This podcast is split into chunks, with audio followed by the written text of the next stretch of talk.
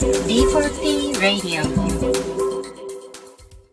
皆さんこんにちは。Dialogue for People フォトジャーナリストの佐藤慶です。えー、今日はちょっと海外のお話をしたいと思います。このフォトジャーナリストという仕事をしていると、世界のあちこちにお邪魔させていただく機会が多いんですけれども、えー、そういった取材の中ではもちろんあの、様々な社会課題、社会問題に触れて、大変な経験をされた方のお話を聞いて、写真を撮ってそれを持ち帰るということをしてるんですけれども、僕が現地で感じることっていうのはそれだけではないんですね。むしろ僕の知らない世界の様々な価値観、えー、社会などに触れることによって、僕自身がすごくこうポジティブな気づきをいただいたり、えー、自分自身、えー、今までの、え、生き方を見直してみようというきっかけをいただいたりということがたくさんあります。で今日はその中でもザンビア共和国という国で僕自身が学んできたことの一つをお伝えできたらなと思います。えアフリカ南部のザンビア共和国というところに、僕はあのこの仕事をする前に NGO の仕事でしばらく暮らしていたことがあるんですけれどもそこはもちろん日本と比べるとあのなかなか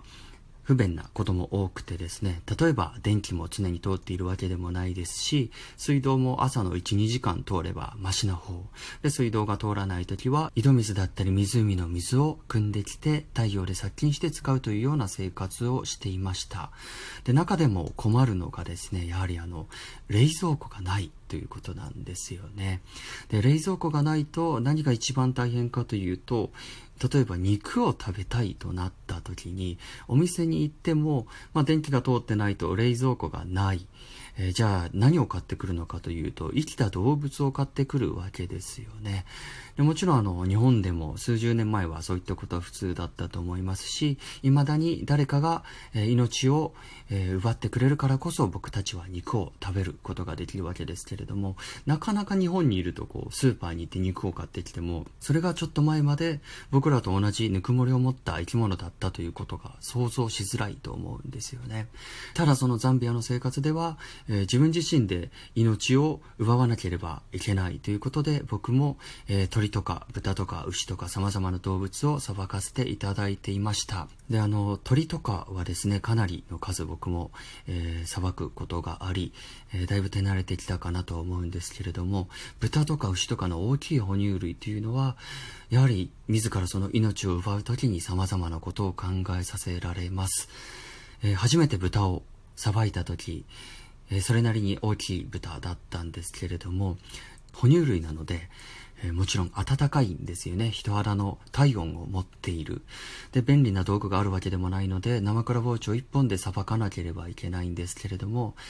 慣れない手つきでその包丁で豚の頸動脈を切るんですよね。で、あの、血が独々と流れ、その絶命する前に隣で焚き火を準備して、豚が動かなくなってきたら、その、今度は毛を焼いて皮を剥いでいく。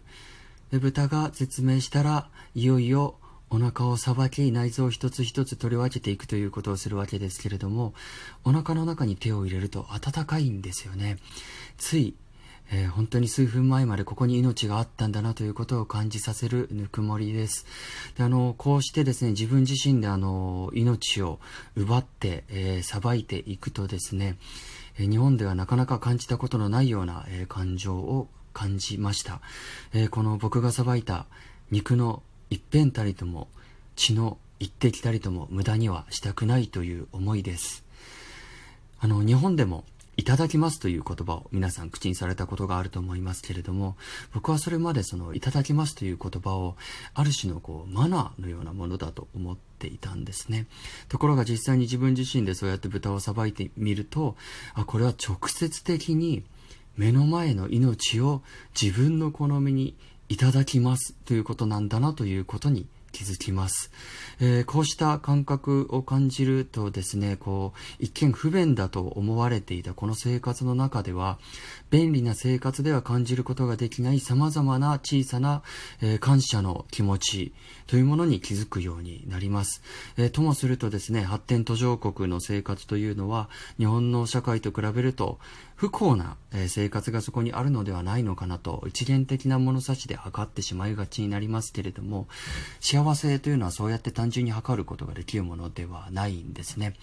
えー、もちろん、あの、医療の問題であったり、教育の問題、様々な社会課題は抱えていますが、えー、不便と言われるその生活の中では、実は、ありがとうとか感謝を感じる機会というのは非常に多いんですね。で、翻って日本の生活を考えてみると、まあ、クリック一つで物が届いたり、コンビニに行けば何でも手に入ったり、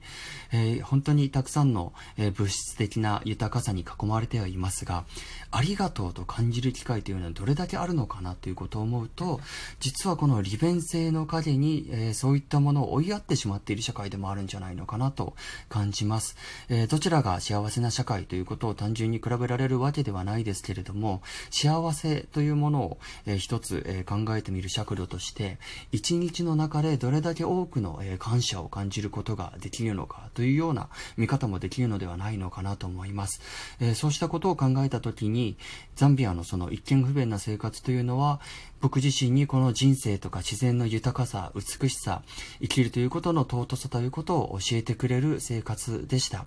えー世界にはですね、様々な、えー、社会があり、えー、いろいろな生活があります、えー、いろいろな価値観を持つ人間がいて、何が幸せ、何が不幸っていうのは人それぞれ違うものなのかもしれません。ただ、えー、それだけ違うからこそ僕らは、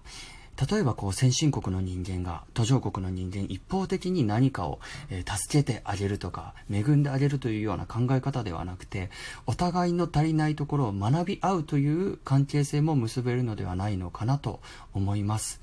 えー、このザンビアの他にもですね、えー、僕が今まで赴いてきた国々というのはそういった学びをたくさんくれるところでした。えー、また機会があれば僕自身がそうして他の国々で気づかさせていただいたことを、出会いからいただいてきたことを皆さんにお伝えできたらなと思います。ありがとうございました。D4P Radio